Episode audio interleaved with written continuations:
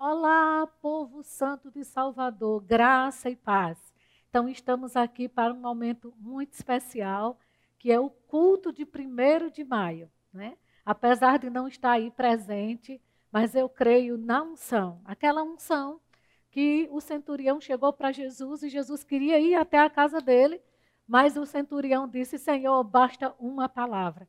E aquela palavra liberada foi suficiente trazer para aquele centurião a cura do seu servo. E eu acredito, sabe, queridos, que mesmo não estando aí, essa palavra ela vai penetrar ao ponto de dividir alma e espírito juntas e medulas, e ela é também apta para discernir os planos e as intenções do coração. E eu estou muito grata de estar aqui com vocês, sou grata ao pastor Raimundo e Vânia pelo convite especial de estar ministrando para vocês num dia tão especial, que é um, um dia de honra né, ao, ao próprio Deus, ao nosso Deus.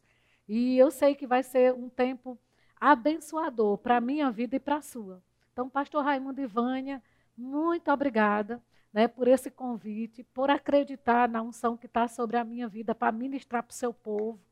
E eu creio no Espírito Santo né, validando essa palavra nesses corações, em nome de Jesus.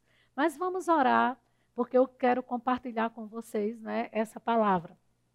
Pai, em nome de Jesus, eu te dou graças porque eu sei que a sua palavra ela não volta para ti vazia, mas ela prospera para tudo aquilo que ela for designado.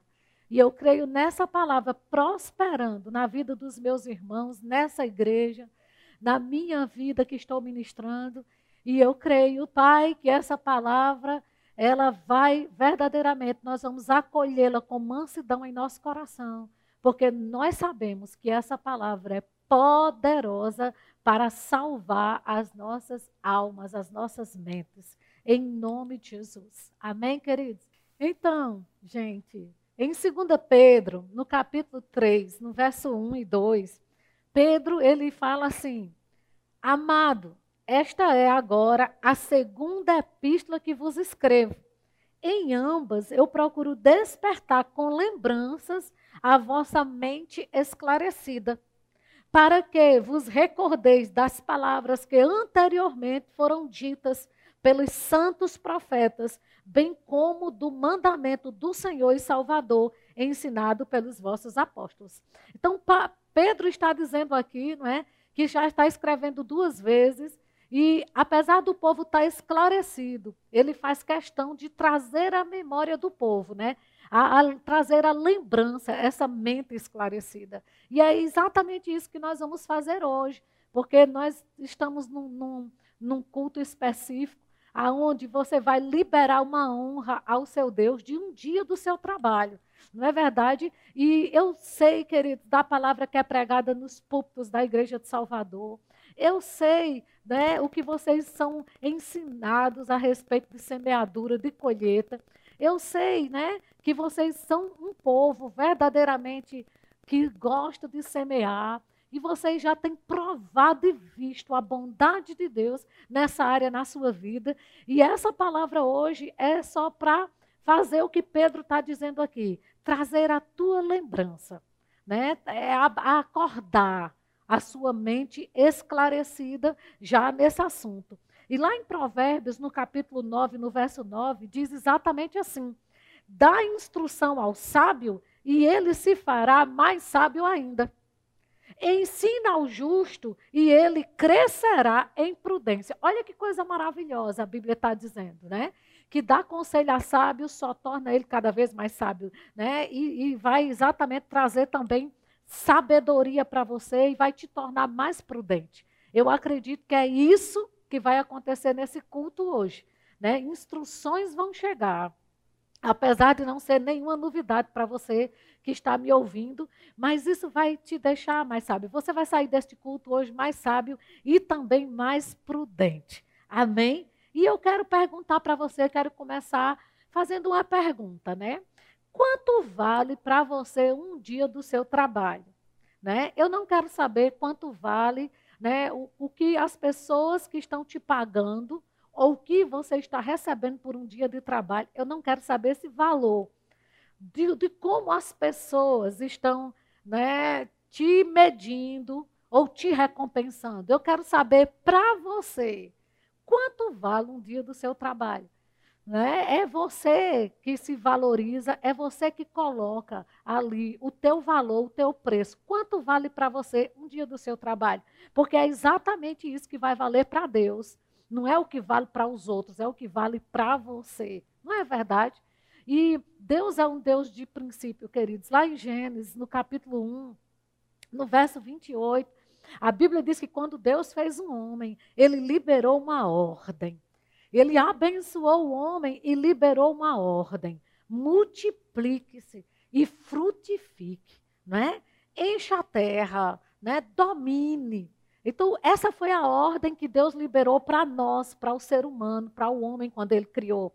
E depois dessa ordem de multiplicar e frutificar, eu pergunto para você: qual é a palavra que determina para você qualquer tipo de frutificação ou de multiplicação.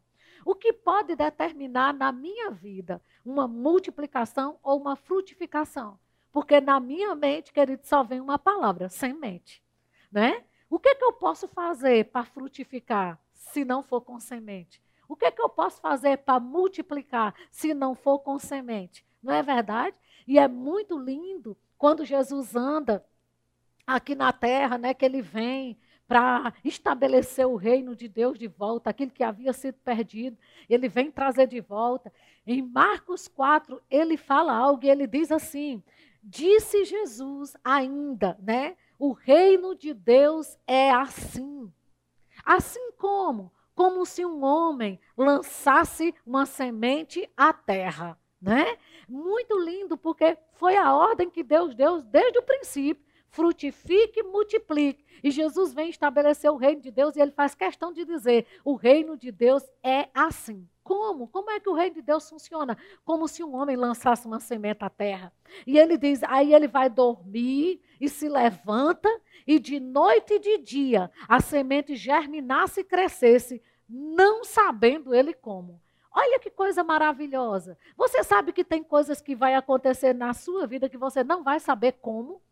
E nem você precisa saber de tudo, na verdade. A gente não precisa saber, meu Deus, como é que vai ser. Depois dessa pandemia, como é que vai ser? Como é que vai ser meu trabalho? Como é que vai ser minha vida? E depois disso, sabe, querido, Jesus disse que tem coisas que você nem vai saber como. A única coisa que você precisa é lançar uma semente e vá dormir, vá descansar, e sem você saber como as coisas vão acontecer. E é exatamente por isso que nós estamos aqui ministrando essa palavra para você. Sabe, queridos, esse é o tempo, não de reter, mas de liberar.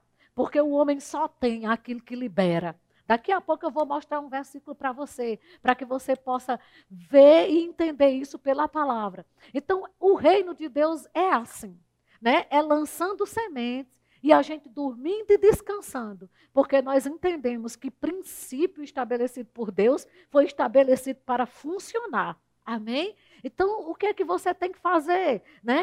É, se você quer, vamos, vamos imaginar aqui, se eu quero colher maçã, que tipo de semente eu tenho que ter na mão? Não pode ser uma semente de laranja tem que ser de maçã. Agora, e se eu tiver somente a semente de maçã? E não tiver nenhum cuidado de lançar ela sobre a terra, porque, queridos, acredite, semente é igual a fertilizante, só presta para ser lançado numa terra para frutificar. Você entende? E aí, você tem essa semente de maçã, e se você não tiver o cuidado de semear, de lançar ela à terra, você nunca vai colher uma maçã. Não é verdade? Mas, então isso quer dizer que eu não só preciso ter a semente. O que é que eu preciso? É plantar, não é? E um dia, né, na antiga aliança, a gente vê vários casos. Né? E um dia uma mulher clamou para Eliseu. Ela estava numa situação de crise, de fome, devendo, né, ao ponto de não ter nem com que pagar as suas dívidas. Uma situação muito terrível que estava acontecendo na época, e ela clama para Eliseu. Ela pede ajuda a Eliseu. E é interessante como Eliseu responde a essa mulher. Ele faz uma pergunta para ela: O que é que você tem em casa? Em outras palavras, qual é a semente que você tem para respaldar o que você quer? Que coisa maravilhosa. Gente, toda a Bíblia, ela é respaldada mesmo, né, fundamentada nesses princípios de semeadura e de colheita. Né? Foi algo que Deus estabeleceu para que a gente andasse nisso. E ela pergunta, diante de tanta dificuldade, né, que ela estava, a primeira coisa que Eliseu pergunta para essa mulher: o que você tem em casa? E ela diz: Eu não tenho nada a não ser um pouco de azeite. E sabe quando ela diz isso, Eliseu entende. Então, seu problema está resolvido. Porque se você tem alguma coisa, então você tem a resposta do que você precisa. Oh, amados, que coisa maravilhosa. Você tem o quê? Um pouco de azeite. Então, é tudo que Deus precisa. É pegar esse pouco para encher o que falta. Né? Porque Deus não tem problema com azeite, o problema são as vasilhas. Então, é por isso que Eliseu disse para a mulher: então, pegue vasilhas e sabe de uma coisa, não pegue poucas, não. Pegue muitas. Porque o pouco que você tem vai ser o suficiente para encher essas vasilhas. Porque, na verdade, para a mulher poderia ser pouco, mas era o tudo que ela tinha. E como é preciosa né? Essa semente. A gente vê isso também na nova aliança com aquela viúva. Quando Jesus disse: Você deu mais do que todo mundo. Não na questão do valor, mas na questão do que estava significando para ela. O que ela deu não foi o troco do pão, foi todo o seu sustento. Né? E Jesus estava lá respaldando né, o que essa mulher tinha feito, elogiando. Né? E isso ficou registrado na palavra. Porque tudo que está escrito, queridos, a Bíblia diz para nosso ensino foi escrito. Agora, vamos pensar comigo. Quando Deus disse para o homem, né? É, multiplique-se, né? Frutifique, domine, sujeite. Mas a gente não pode dominar e sujeitar sem ter com quê? Antes precisa multiplicar, precisa frutificar para ter com que se domine a situação, não é verdade? E aí, o, o ser humano, que Deus diz se multiplique, né? Aí você percebe que todo ser humano já carrega dentro dele uma semente. Nenhum ser humano é enviado para a terra, querido, sem sementes, né? O homem, ele carrega uma semente, né, para multiplicar-se. Né? E eu quero que você fique atento para o que eu vou te dizer agora. Essa palavra sêmen, que é a semente do homem, para gerar, para multiplicar, ela vem de semente. Então, Deus colocou o homem aqui na terra já com uma semente para multiplicar. A humanidade, ela é multiplicada por causa de uma semente que o homem carrega. Agora, deixa eu te chamar a atenção para uma coisa, né?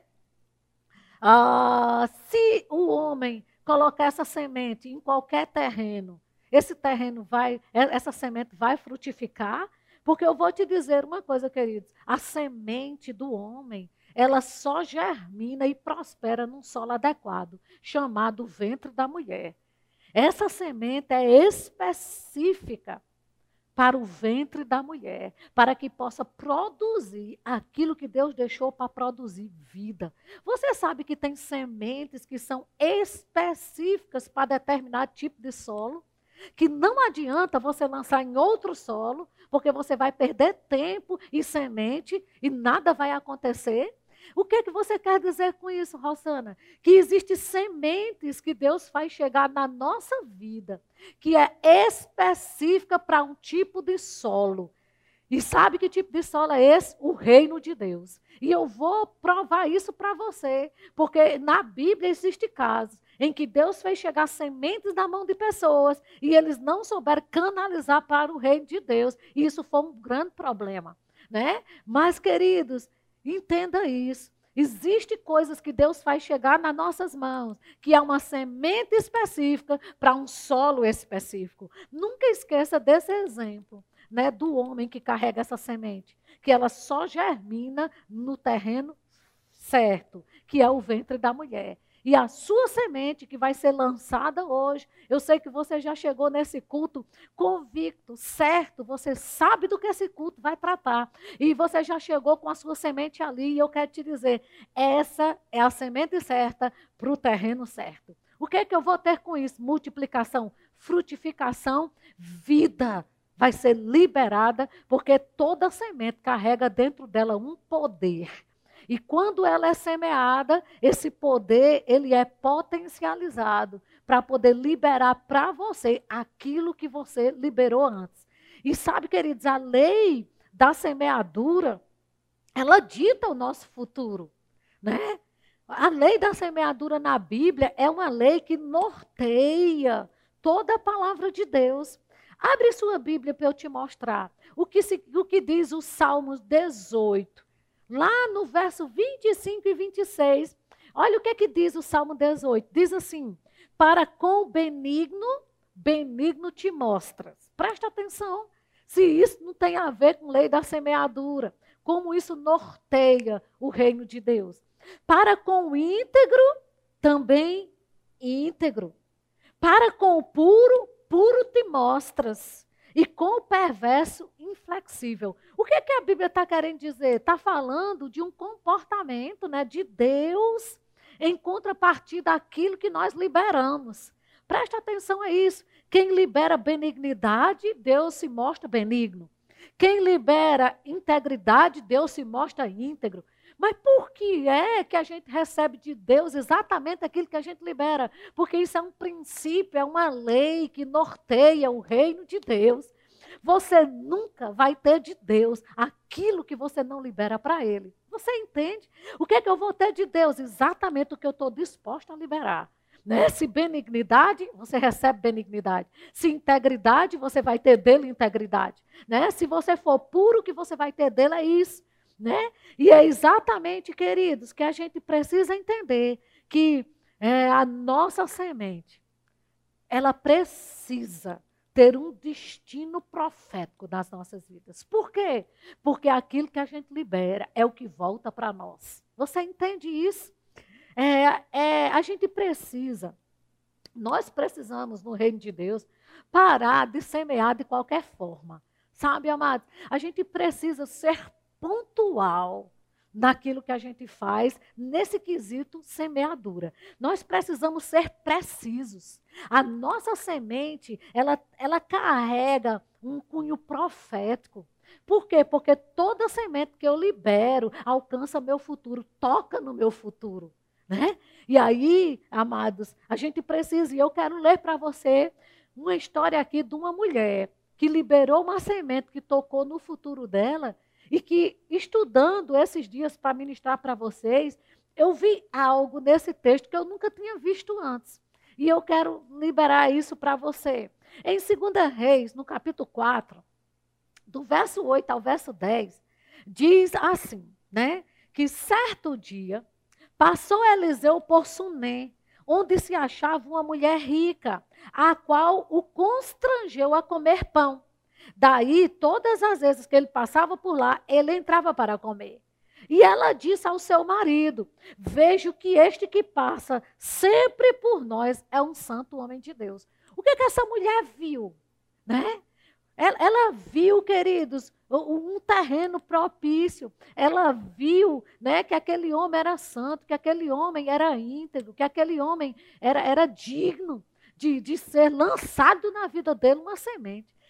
E quando ela viu isso, ela chegou a comentar com o marido, para que uma semente fosse liberada na vida daquele homem. Veja que ela não liberou uma semente é, é, é, é de qualquer jeito, na vida de qualquer um. Como essa mulher foi pontual, né? como ela foi sensível né? para liberar a semente no terreno correto, para que germinasse.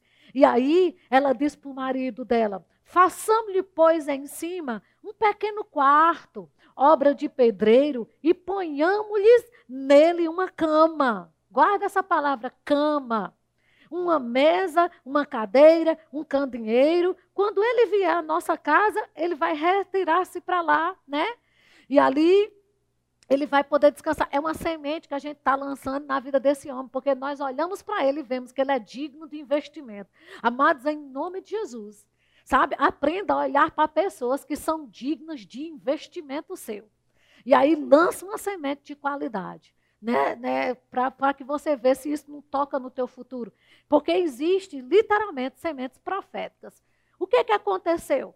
Essa mulher honrou a vida desse homem e por causa dessa honra, ela ativou a unção profética que estava na vida dele para ela ao ponto dele profetizar: daqui a um ano você vai estar com um filho nas mãos, né, nos braços, e essa mulher recebe essa palavra, né?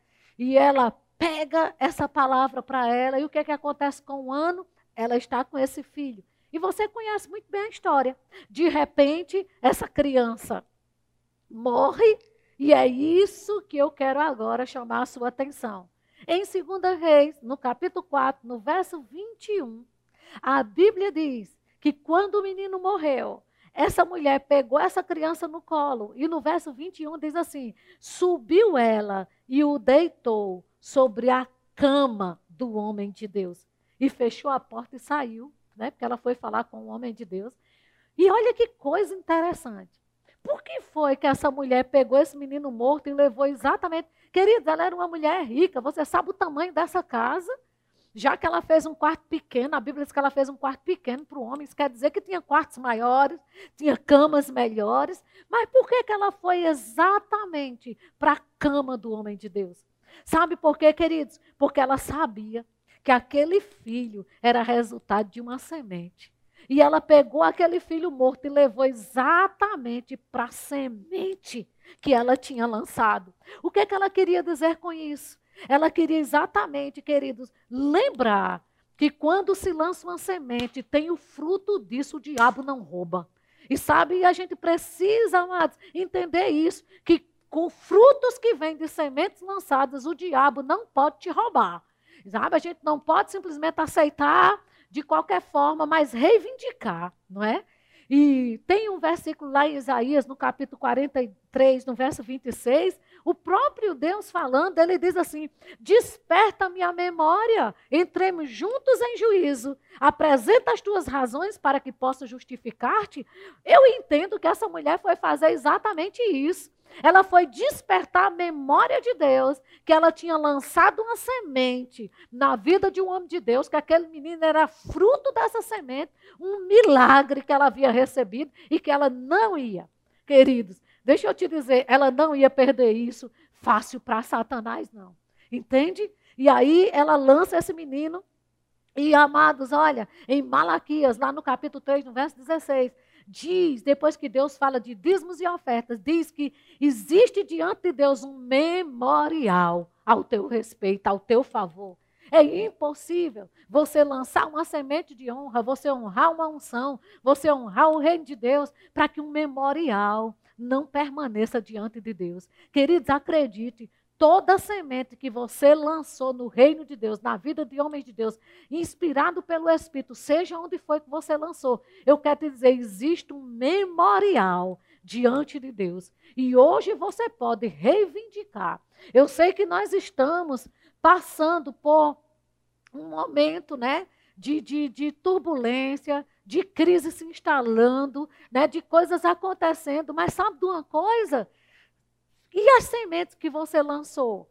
Pega aquilo que não está dando certo exatamente nesse momento e leva, queridos, para trazer à tua memória as sementes que você já lançou. É aquilo que Deus disse, foi algo que Deus falou na palavra dele. Desperta minha memória. Sabe, quem tem semente lançada pode chegar para reivindicar. O que eu não posso reivindicar é aquilo que eu nunca plantei, mas se eu plantei, eu tenho como reivindicar. Você entende? Porque eu tenho um respaldo na palavra. Aí você pode me dizer, me diga uma coisa, e isso é um toma lá, da cá? Né? Porque eu dei, eu tenho que receber. Não, querido, não é um toma lá, da cá. É uma lei espiritual que, quando acionada, ela tem que funcionar. E sabe de uma coisa? Nunca lance nenhuma semente sem perspectiva de retorno. Por quê? Porque a, tudo que a gente faz tem que estar com, respaldado no que a palavra de Deus diz. E se eu respaldo a minha fé no que a palavra de Deus diz, é impossível que eu não receba o fruto disso. Você entende? Então, quando a gente dá e, e, lança alguma coisa e simplesmente diz, ah, eu dei por dar, mas eu não tenho a mínima intenção de receber. Queridos, a Bíblia diz que tudo quanto não provém de fé é pecado. E fazer algo sem ter a, a, a, aquela expectativa que a palavra de Deus vai se cumprir na sua vida não é fé.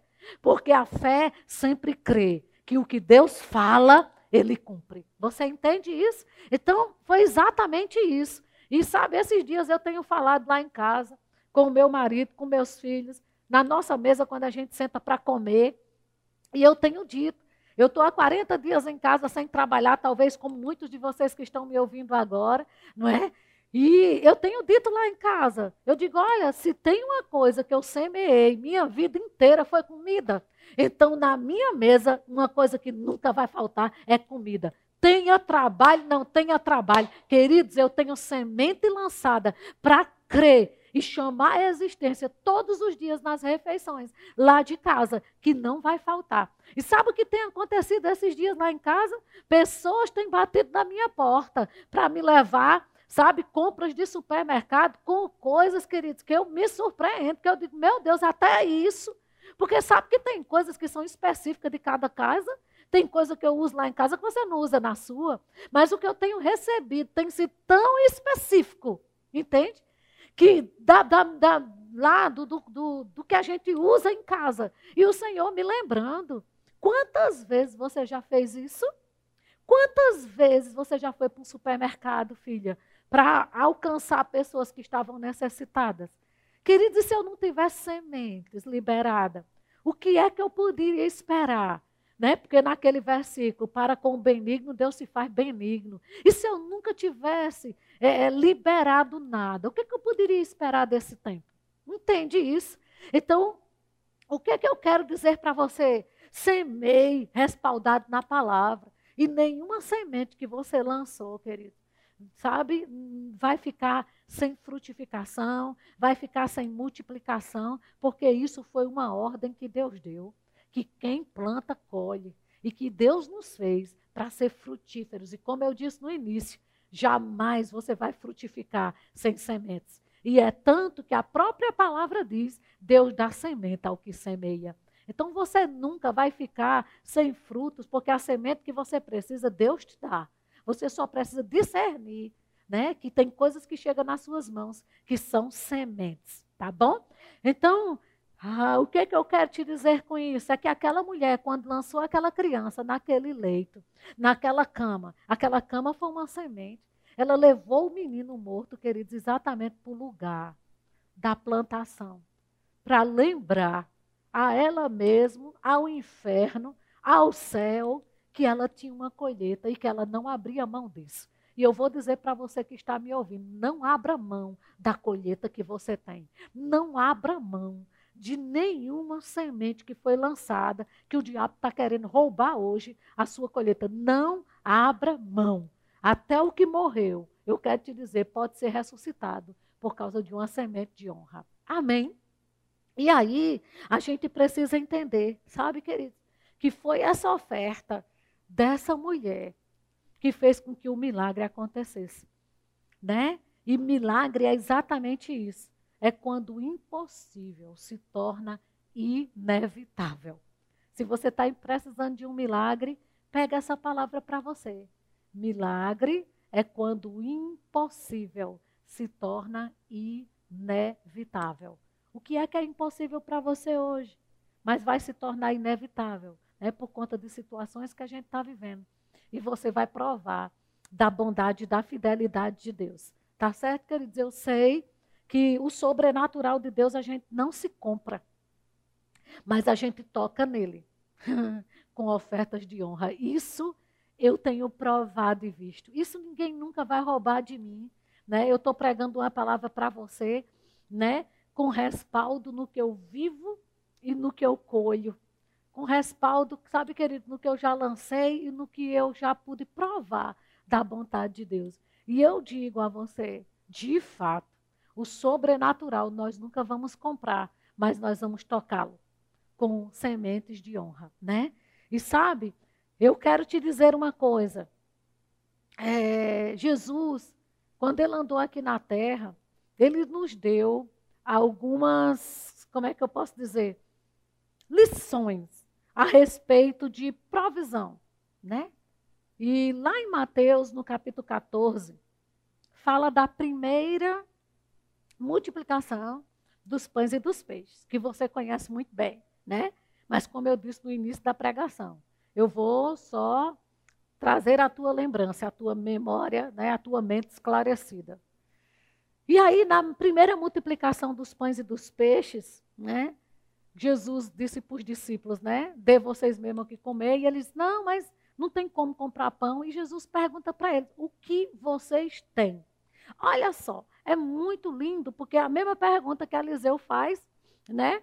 Para aquela mulher, né? Que estava passando necessidade, que o marido morreu. O que, é que você tem em casa? Aí Jesus chega para os discípulos e diz assim, o que, que vocês têm? Não, Senhor, a gente só tem cinco pães né, e dois peixes. E Jesus diz assim: traga aqui, trazei-me, traga aqui. Ou seja, se não existisse nenhuma semente ali, o que poderia ser multiplicado? Me diga. Né? Porque você multiplica algo do que existe. Eu fico pensando, se não tivesse nenhuma semente ali, uma pessoa com coração disponível para pegar aquilo que não era suficiente e colocar nas mãos daquele que faz o insuficiente ser mais do que suficiente para todo mundo. Né? Porque aquela semente que aquele menino lançou, não, não, não veio multiplicação só para ele, mas para quem estava ao redor dele. Não é? E aí, Jesus disse: traga. E o que, que a Bíblia diz? Que com cinco pães e dois peixes, ele saciou a fome de cinco mil homens. Presta atenção nesses números.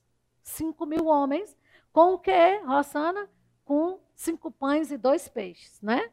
Na segunda multiplicação, que está lá em Mateus, no capítulo 15, no verso 34, Jesus faz a mesma pergunta: Quantos pães tendes? Queridos, como era que ele ia multiplicar pão se não tinha nenhum? Se ninguém tivesse disponível para colocar nas mãos dele isso. Não é verdade? Mas ele pergunta lá: quanto tem mesmo aí? Porque se dissesse assim, eu tenho certeza que se dissesse só tem um, ele dizia, eu vou multiplicar. Se dissesse tem meio, ele dizia, eu multiplico também. Mas se não tivesse nada, ele ia multiplicar o quê? Né? Zero vezes zero é o quê? Zero, né? E aí, ele pergunta, quantos pães tem? Aí disseram, os discípulos disseram para ele, nós temos sete pães e alguns peixinhos. Mas sabe, queridos, esses sete pães e alguns peixinhos saciaram a fome de quatro mil pessoas. Presta atenção a isso. O que é uma semente? O que que Jesus tinha nas mãos ali para aquela multiplicação? Uma semente e uma palavra. Aí você diz: que palavra ele tinha? Sabe? Deixa eu dizer a você.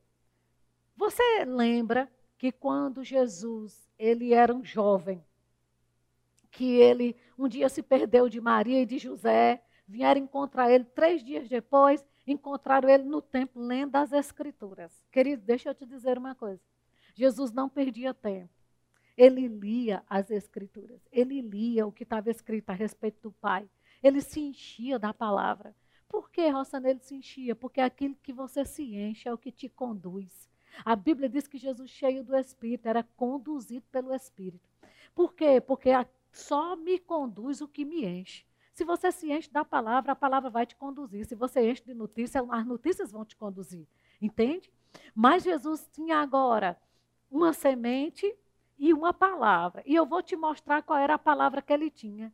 Na antiga aliança, houve um caso aonde Eliseu, né, lá em 2 Coríntios capítulo 4, Eliseu ah, estava diante de um povo e estava para alimentar, e chegou um homem de Baal Salisa e esse homem trouxe 20 pães de cevada e algumas espigas né, no seu alforge. E Eliseu disse assim: dá o povo para, para que coma. E perguntaram: o que é isso para tanta gente? Presta atenção, que era a mesma pergunta que os discípulos fizeram para Jesus. Então Jesus já estava familiarizado com aquela situação, porque ele já tinha lido isso nas Escrituras, gente. E aí Eliseu disse assim: sabe, tão certo como vive o Senhor, pode dar isso aí para o povo comer e não vai faltar. Sabe de uma coisa? Eliseu liberou uma palavra. Ele disse: assim como diz o Senhor, eles comerão e sobejarão. Então, isso está registrado na Bíblia. O que é que aconteceu, Rossana? Sobrou, conforme a palavra que foi liberada. E isso estava escrito nas Escrituras. Eu fico imaginando quantas vezes Jesus leu isso e está agora diante daqueles discípulos e os discípulos dizendo: o que é isso para tanta gente? A mesma coisa que Eliseu ouviu. Porque, querido, deixa eu te dizer, as histórias se repetem. Não tem nada novo debaixo do sol. Não é assim que, ele, que Salomão diz? Não tem nada novo debaixo do sol. Tudo que aconteceu continua acontecendo. Mas eu quero te dizer que tem um acima do sol que faz nova todas as coisas. E Jesus estava conectado com esse que sabe fazer novo tudo, né? Fazer novas, situações novas chegando. E Jesus agora tinha uma semente lançada nas mãos dele para a multiplicação dos pães e dos peixes. Mas tinha também uma palavra. Ele estava respaldado. Eu acredito que ele leu na palavra isso, porque a gente já viu na nova aliança, a Bíblia diz que ele lia, ele se encontrava nas escrituras, não é? E aí ele pega a semente agora, junto com a palavra. E aí ele simplesmente só dá graças, porque agora ele tem exatamente o que ele precisa: uma semente, uma palavra. E sabe, eu sei que você chegou nesse culto hoje com uma semente, e eu estou liberando a palavra. Então, junte os dois, e o resultado na sua vida vai ser: sobrará, multiplicará, vai vir em abundância. Queridos, os céus vão se abrir, os céus vão responder à tua fé. Acredite nessa palavra que eu estou liberando para você. E aí, simplesmente, o que, que aconteceu? Comeram e sobrou. Você já sabe disso, não é? Agora, vamos prestar atenção uma coisa. Cinco pães e dois peixes alimentaram cinco mil homens. Mas sete pães só alimentaram quatro. O que, que Jesus estava querendo com esses números? Porque se tem número na Bíblia, é porque Deus está querendo nos ensinar alguma coisa com isso. O que, que Jesus estava querendo com isso? Era, Jesus estava tentando, queridos, libertar a mentalidade dos discípulos. Sabe de quê? De uma lógica presa a recursos terrenos. Eu tenho certeza que Jesus estava querendo ensinar isso para os discípulos. Saia dessa lógica de ficar presa a recursos terrenos de que só tem isso, só dá para isso, e se tem isso, dá para aquilo. E Jesus mostrou para eles: não é o que você tem que vai dar para o que você pensa, é a semente que você libera debaixo de uma unção de uma palavra que você já tem, que vai fazer com que as coisas aconteçam. Se liberte, né? Se liberte, saia, tire a sua mentalidade. Porque Jesus provou para os discípulos, sabe o que, queridos? Um filho que sabe o pai que tem, prova de, de, de, de, provisão ilimitada. E era isso que Jesus fazia aqui na terra. O que, que ele estava fazendo? Provando de recursos ilimitados, porque Deus não tem limite. Não são os recursos terrenos que vai limitar o agir de Deus na sua vida. Acredite. É um filho que sabe o pai que tem. É um filho que sabe a palavra que Deus liberou. É um filho que conhece os princípios da palavra. Aí sim, você vai provar do que Deus tem para você. Então, Jesus estava explicando ali na prática exatamente isso. Não é? Então, queridos, entenda a grandeza dos recursos do nosso Pai. Tá certo?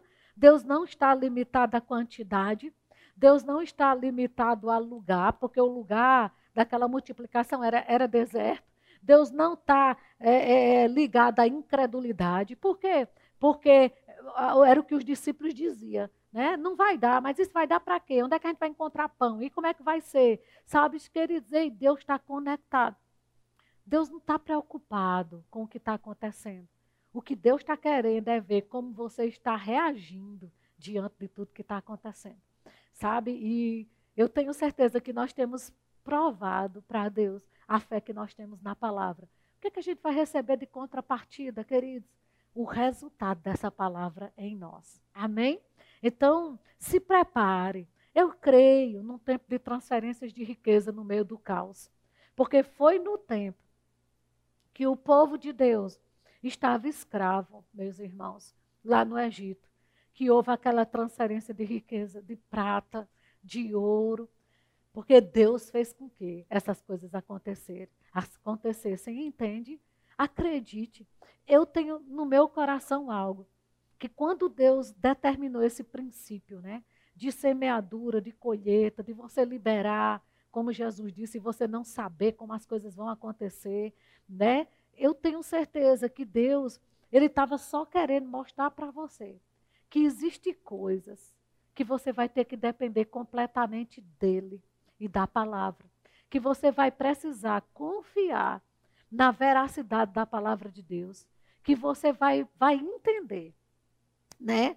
Como é que Deus faz as coisas acontecerem. E a Bíblia diz exatamente isso, não é? Que o povo do Egito, eles saíram, de, de, de, o povo de Deus, os israelitas saíram do Egito, mas eles saquearam o Faraó, queridos. E sabe de uma coisa? A ficha de, de Faraó só caiu quando o Egito já estava saqueado. Entendeu? Por que foi que Faraó correu para ir matar o povo? Porque enquanto o povo estava dando prata e ouro ao povo de Deus, Faraó estava sem noção do que estava acontecendo, porque Deus é especialista nisso, em saber como fazer as coisas. Você entende? Eu acredito que aquele povo nem estava sabendo como era que aquelas coisas estavam chegando, como Jesus disse, sem você saber como. Ei, vai chegar coisa nas tuas mãos esses últimos dias que você nem vai saber como, nem vai saber de onde, sabe? Nem vai saber por quê e nem precisa, você não precisa saber tudo, você só precisa crer que Deus faz com que as coisas aconteçam, entende? E aí Faraó simplesmente foi atrás do povo de Deus, mas o que é que eu quero que você entenda? É que aquelas riquezas chegaram nas mãos do povo de Deus com uma finalidade. Qual foi a finalidade? Lá em Êxodo 25, porque essa transferência de riqueza se deu em Êxodo 12, mas em Êxodo 25 a gente vê Deus falando com Moisés e dizendo: Moisés, fala aos, ao povo que me tragam ofertas cujo coração se mostra voluntário, e dele recebereis objetos de ouro, objetos de prata. Querido, foi exatamente o que Deus fez chegar nas mãos dele. Você entende? Deus nunca vai pedir nada a você se ele mesmo não fez chegar primeiro. Eu quero te dizer que esse dia de trabalho que você está liberando foi dele que fez chegar primeiro, nas suas mãos, não é verdade? Só que o povo que não entendeu no deserto o propósito da riqueza, pegaram as riquezas que Deus fez chegar nas mãos dele e fizeram um bezerro de ouro. E queridos, olha, riqueza nas mãos de quem não entende o propósito. Só serve para isso, para se formar bezerros de ouro para adorar Quantas pessoas você conhece, né? Que nunca semearam no reino de Deus. Eu estou falando de crentes, né? Porque isso é uma. É, semear no reino de Deus, isso é negócio de família. É algo de pai para filho, de filho para pai, né? Eu não estou falando com quem não tem aliança com Deus. A gente está falando com a igreja, né? Quantas pessoas você conhece, né? Que sonega dízimo, que se recusa a dar ofertas e constrói verdadeiros palácios. Isso é bezerro de ouro, querido. Para estar tá adorando, entende? Olha o que é que eu tenho, olha isso, olha aquilo. Amado, deixa eu te dizer uma coisa. Pessoas que não são generosas e liberais, elas vivem uma prosperidade circunstancial. O que é isso? Isso é assim. Enquanto as coisas estão bem, eu estou prosperando. Glória a Deus e aleluia. Fechou o comércio, deixou de trabalhar, minha prosperidade é circunstancial. Agora eu me acabo, agora eu estou na miséria, agora eu estou na crise. Isso é uma prosperidade circunstancial. Meu irmão, deixa eu dizer uma coisa para você. Quem tem sementes lançadas não vive prosperidade circunstancial. Muito pelo contrário. Pense no momento propício para você provar das sementes que você lançou. Agora sim se vê a diferença de quem realmente é próspero. Você entende isso? E aí eu preciso que você entenda isso e pegue junto comigo com essa palavra hoje, né? Porque quem não entende o propósito da riqueza só cria bezerros de ouro, né? Só cria coisas para adorar. Olha o meu carrão. Olha, e tudo isso é lícito e é para você, querido. Mas tem coisas que vai chegar nas tuas mãos que você nem vai saber como. Só porque você tem um coração generoso e doador. Amém? Então vamos lá dessas transferências de riquezas que já aconteceram. O povo do, do, do Deus no Egito saquearam o Egito, né? Para quê? Rossana, finalidade, construção do tabernáculo. Sim, Rossana, mas Deus fez chegar as coisas na mão do povo, depois pediu para o tabernáculo e o povo fica de novo sem nada. Não, não, não. Deus já tinha o futuro deles garantido, porque já tinha uma terra né, que manava leite e mel. Para que eles pudessem entrar lá. Você entende o ciclo de Deus é assim, né? São ciclos que vão acontecendo na nossa vida. Chega, eu planto, mas de compensação já tem um futuro maior e melhor garantido. E sabe, queridos, quando o povo foi olhar até aquela terra que mandava leite e mel, eles viram inimigos lá, gigantes lá. Mas sabe para que era aquele povo que estava lá? Só para providenciar e preparar para o povo de Deus aquilo que já era deles. Então, sabe, eu não sei se você está vendo essa pandemia que está acontecendo como um gigante nos teus negócios. Isso é só para preparar o que já é seu. Fique tranquilo, né? Fique em paz. Né? Toda, toda situação que você vê inimiga que está contra você, está só preparando o teu futuro glorioso que Deus tem. Porque era o que estava naquela terra. Estava preparando aquela terra para o povo de Deus que ia crer e ia entrar nela. Você entende? Então, sabe de uma coisa? Creia e entre nesse futuro que Deus tem para você. Passe mesmo por essa linha do tempo e chegue lá e pegue esse futuro glorioso que Deus tem para você. Né? Aí, Outra transferência de riqueza que aconteceu na Bíblia. Jacó passou por um período tão difícil, sendo roubado pelo seu próprio patrão. Mas sabe de uma coisa? Em seis anos, ficou mais rico do que o próprio patrão. Por quê? Porque, querido, ei, deixa eu te dizer uma coisa: não importa quem se levanta para roubar o que é seu, aí é que você vai prosperar. Fique em paz. Judas roubou Jesus. Mas não foi Jesus que deixou de prosperar na vontade, no propósito que tinha aqui para essa terra, não. Muito pelo contrário, ele tinha para ele, para os discípulos, para a família dos discípulos e para os pobres.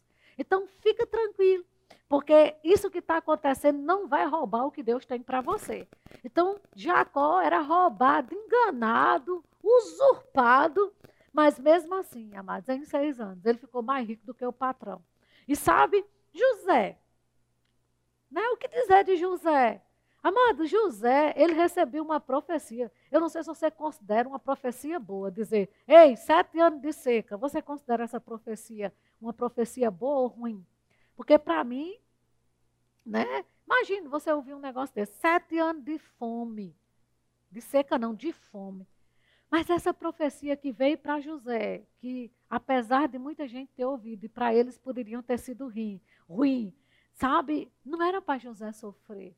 Era só Deus preparando José para antecipar o futuro dele. Eu vou te dizer uma coisa, amados. Tem coisas que acontecem que é só para você se preparar, para antecipar a promoção que vai vir no teu futuro. Pega esse tempo para se preparar para promoções nesse futuro bem próximo que Deus tem para você, né? Então não espere desgraça não se prepare para a promoção. Tá certo? Nunca espere desgraça. Esteja preparado para a promoção que Deus tem para você. Tá certo? E sabe, a gente sabe de, de que Pedro, ele afundou, mas ele afundou perto de quem sabia estender a mão para resgatá-lo. É? Eu não sei se qual é a situação que você está se vendo afundando. Ei, você está do lado.